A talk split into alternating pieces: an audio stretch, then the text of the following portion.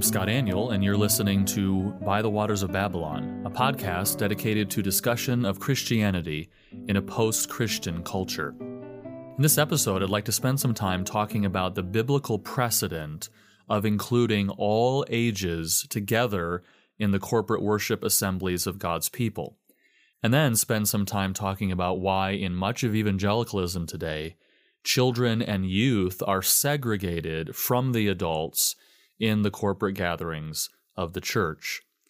You may know that about a year ago I wrote a book called Let the Little Children Come Family Worship on Sunday and the Other Six Days Too, in which I make the case that we ought to welcome all ages together in the corporate gatherings of the church. That book has been well received, and I encourage you to take a look at it. I provide a biblical case. I talk about the value of including all ages together and then the book also includes a lot of practical tips for parents who want to have their children in the corporate gatherings of the church, but also lots of resources and tips for family worship during the week as well, which is also critically important. There is no proof text in Scripture that says, Thou shalt worship as families in church and home. But despite that, there's little doubt that the commonly accepted expectation and practice throughout biblical history was to include children in the corporate worship gatherings of God's people. In the book, I make a theological and philosophical case for why we ought to do so as well. But just from the perspective of biblical precedent, what we find in Scripture is that entire households came together for worship. In the Old Testament, for example, in the solemn assemblies of Israel's worship, entire households gathered.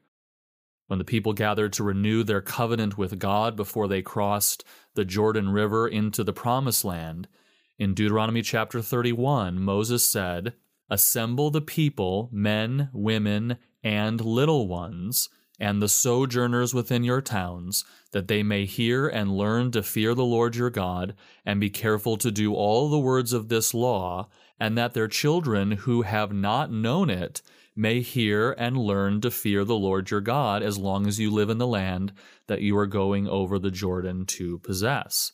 Clearly, there's an expectation here that all ages gather specifically so that children who don't know the fear of the Lord will learn it.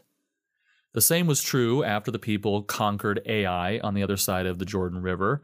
They gathered to worship God in Joshua chapter 8, and we find there in verse 35 there was not a word of all that Moses commanded that Joshua did not read before all the assembly of Israel, and the women, and the little ones, and the sojourners who lived among them, meaning everyone. Everyone was there to hear Joshua read what Moses had written. Even within the law, God gave specific commands that when the people gathered for worship, they should do so as households. We see this, for example, in Deuteronomy chapter 12, verse 7 and 12, and Deuteronomy 16, 11. And that precedent continued whenever the people gathered. For instance, if we look at 2 Chronicles chapter 20, when King Jehoshaphat prayed on behalf of the people at the temple, we find there in verse 13 all Judah stood before the Lord with their little ones, their wives, and their children. When the prophet Joel called the people to a solemn assembly of repentance, he commanded the people in Joel 2, verse 15 assemble the elders, gather the children, even nursing infants. We often hear an objection well, infants can't understand. Here, the expectation was that even nursing infants ought to be there. In a similar way, in Nehemiah chapter 12, after the people returned from exile and rebuilt Jerusalem and the temple, we find in verse 43 they offered great sacrifices that day and rejoiced, for God had made them rejoice with great joy. The women and children also rejoiced. I want to pause here for a moment because I've actually heard this context used as defense of segregating children. Earlier in Nehemiah chapter 8, we read So Ezra the priest brought the law before the assembly, both men and women, and all who could understand what they heard on the first day of the seventh month. I have heard a pastor and seminary professor quote this verse to say, See, The only people who gathered together at this assembly were adult men and women and all who could understand. And he used this to defend the idea of segregating children from corporate worship. And I want to reply well, where did the children go? Did, did they go to the nursery? Did Ezra issue a call for nursery workers so that the children would be segregated? No, absolutely not. And later in chapter 12 of Nehemiah, as we just read, we see that all the women and children rejoiced also. It is God's desire that people gather for his praise, for confession of sin, that a solemn assemblies of worship gather not in groups divided by age demographics, but in a multi generational context. Psalm 148, verse 12 says, Young men and maidens together, old men and children. There is nothing more beautiful than to see multi generations gathering together for corporate worship. And nothing changes for the New Testament church. Whole families came together when churches gathered. One example of this is in the book of Acts, when Eutychus, a boy who was listening to Paul preaching in a service in Troas late into the night, fell asleep and fell out of a third story window. We read this in Acts chapter 20. Here was a young boy who was there late into the night. This is a defense for even including children in evening services. Young children were present at the gatherings of God's people. When Paul wrote instructions to children in his letters to the churches of Ephesus and Colossae, in Ephesians chapter 6 and Colossians chapter 3, these were letters that he intended to be read aloud in church gatherings. He clearly assumed that children would be there, part of the congregation, ready to listen to his specific instructions to them. You see, nowhere in Scripture, either in the Old Testament or the New Testament, is there ever even a hint of some kind of age segregation in the context of gatherings of God's people. And this practice of churches welcoming children into corporate worship gatherings continued in the early church and on into the Middle Ages. The case I'm making here is that the idea of segregation is a relatively recent innovation. Very early in the church's development, Christians established a system in which children, as well as other unsaved adults who were inquiring into Christianity, were catechized in the doctrines and moral expectations of Scripture. One of the earliest examples of this is found in a document called the Didache, the teaching. This was a first century sort of church manual. Many churches today have new member classes or baptism classes, and they might put together a little booklet that instructs the new members or the new converts in the faith and in Christian living. Well, that's exactly what the Didache was. Newly catechized converts would be taught and then would be baptized and welcomed into communion with the local church. A similar third century manual called the Apostolic Tradition, which was based off the Didache but was more extensive, indicated that catechesis should last as long as three years before a new convert could be baptized and join the church, and this included often young children. But part of the process of catechization was welcoming the catechumens into the service.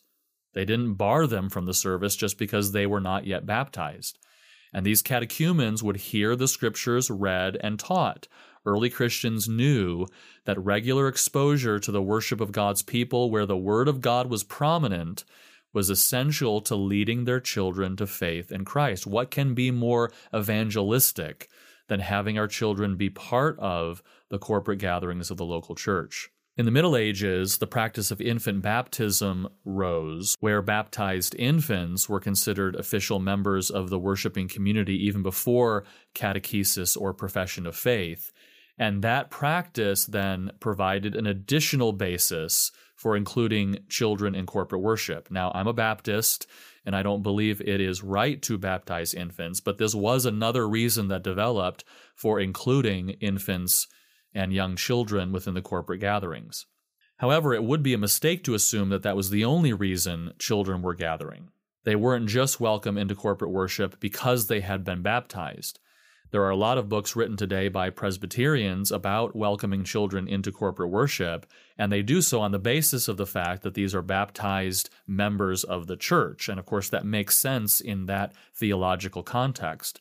But as we've seen, that's not the only reason that children ought to be welcome into the local gatherings of the church, even apart from infant baptism the same documents like the Didache and the apostolic tradition that describe the established process of catechesis also describe the involvement, as I mentioned, of these catechumens in corporate worship.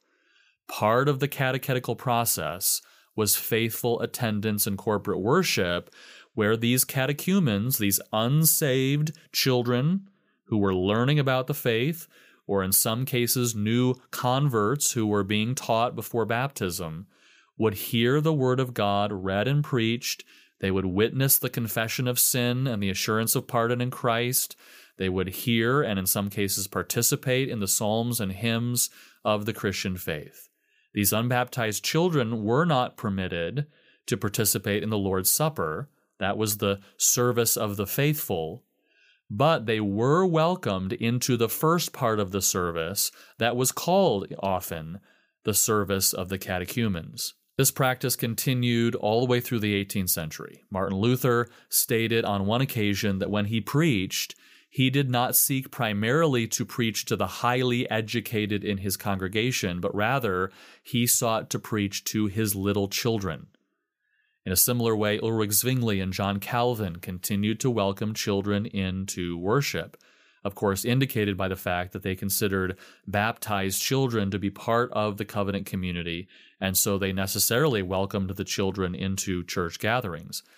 But again, even churches that came to defend believer baptism and restricted church membership only to those who had been baptized after conversion, like Baptists and Anabaptists, nevertheless continued to welcome unregenerate children in the corporate worship gatherings. They knew that the regular preaching and teaching of God's Word, combined with observation and even participation in some aspects of corporate worship, although not the table, was the best way for children to come to their own personal knowledge of Christ. The English Puritans continued this. They recognized the importance of welcoming children in corporate worship. One pastor's wife in Boston in 1816 wrote in a letter I begin to have my children in the room at prayers within the month after their birth, and they always continue to be present unless they are sick, or, notice this, are excluded the privilege as a punishment for having been very naughty. It is difficult when they are quite young to keep them perfectly still. So we can see that children were welcomed all the way up through the 19th century. So, what changed then? If biblical and historic precedent has been to welcome children in the primary gatherings of the church as the central means by which they come to know God and love Him and obey Him, why do many churches today create age segregated teaching and worship programs? Well, there were several developments in the 19th century that radically changed the way Christians viewed children and thus altered the well established model of including children in the corporate worship gatherings of the church. Part of the shift that occurred in how churches viewed the evangelization and discipleship of their children took place with the creation of Sunday schools in the late 18th century. Sunday schools began simply as a means to educate factory children who were unable to attend schools, and their early objective was simply to teach children to read the Bible. They were most often held on Sunday afternoons, the only day factories were closed, and so the only day factory children could attend.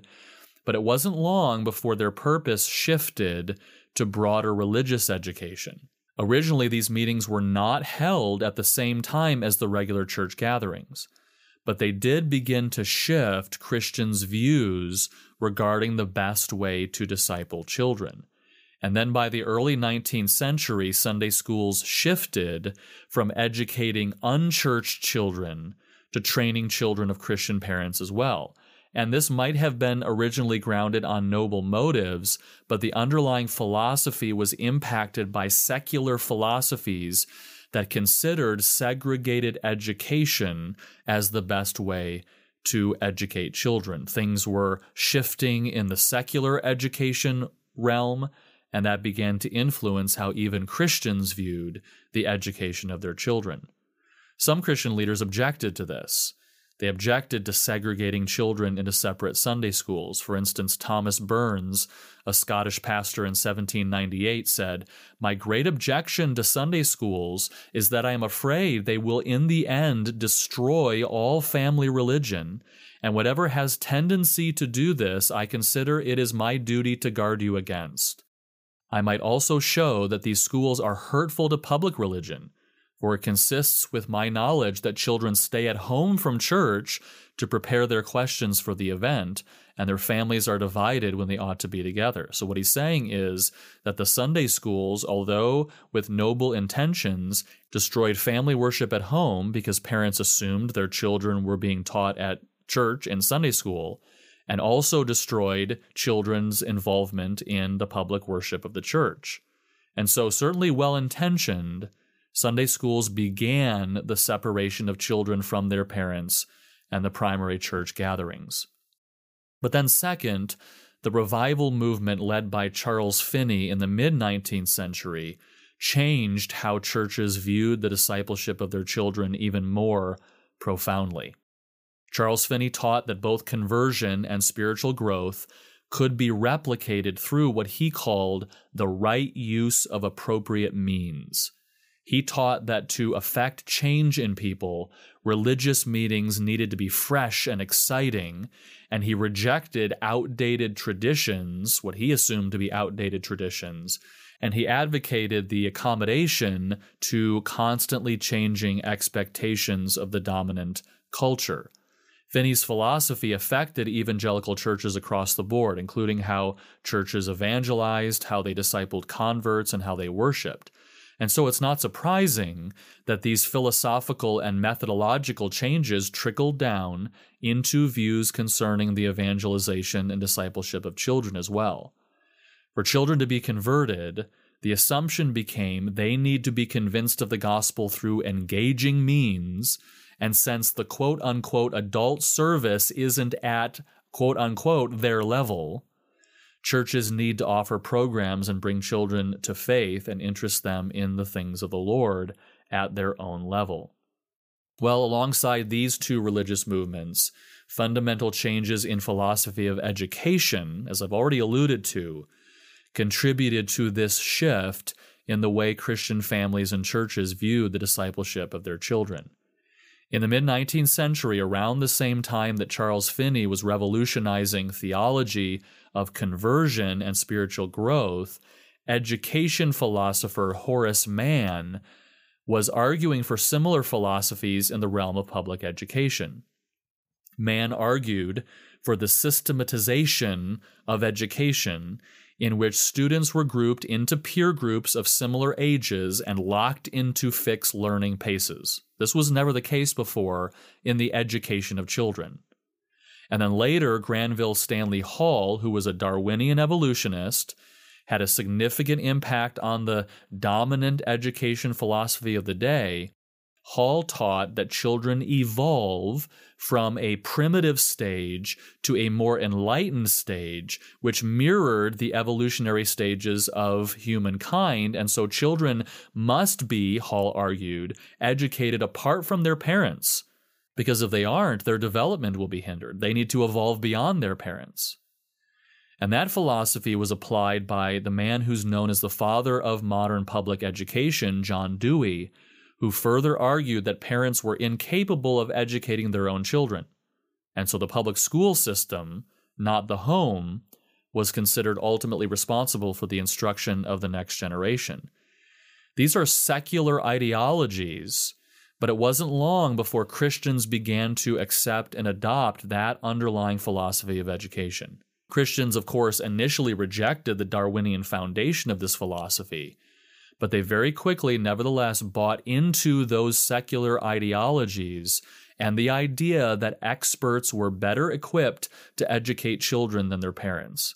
And then, even worse, this philosophy began to make its way into churches and impacted philosophy and practice of the discipleship of children.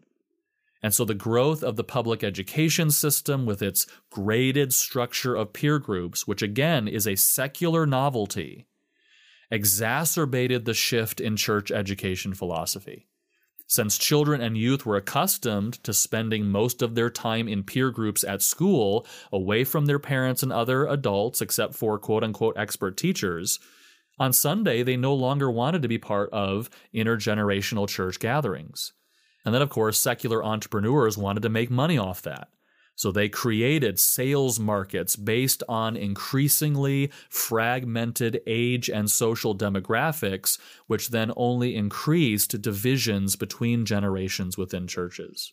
And so it was within this environment, both within the church and outside the church, from which programs grew like modern Sunday schools, church education hours for children, often substituting for the regular spiritual discipleship in the home and what's sometimes called children's church, a meeting for children during the regular quote unquote adult service. Some churches, of course, have even created gatherings and substitute services for teenagers, not expecting integration into the larger body until after graduation from high school, if even then. I don't question the motives of parents or church leaders who favor these kinds of programs. Most often, they advocate for them because they truly believe that their children will be evangelized and discipled best when expert teachers, using quote unquote kid friendly methods, will instruct the children quote unquote at their level. But all of these assumptions are based on secular, non biblical ideologies. And well meaning parents and pastors also often advocate for removing children from corporate worship out of fear that children will be a distraction to the evangelization of unbelievers in attendance and to the spiritual growth of the adult Christians in the congregation. Yet, what I believe these well meaning Christians fail to recognize is that their programs actually hinder the spiritual growth of children and work against the very goals that they are trying to accomplish. Again, because they are based on not biblical theology, but secular Darwinian evolutionary ideologies.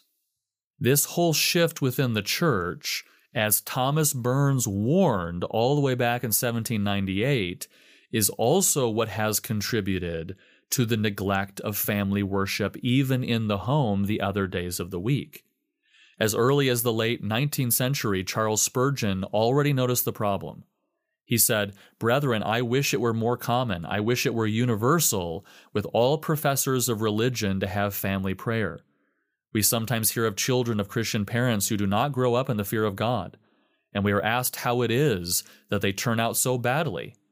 In many, very many cases, I fear there is such a neglect of family worship that it's not probable that the children are at all impressed by any piety supposed to be possessed by their parents.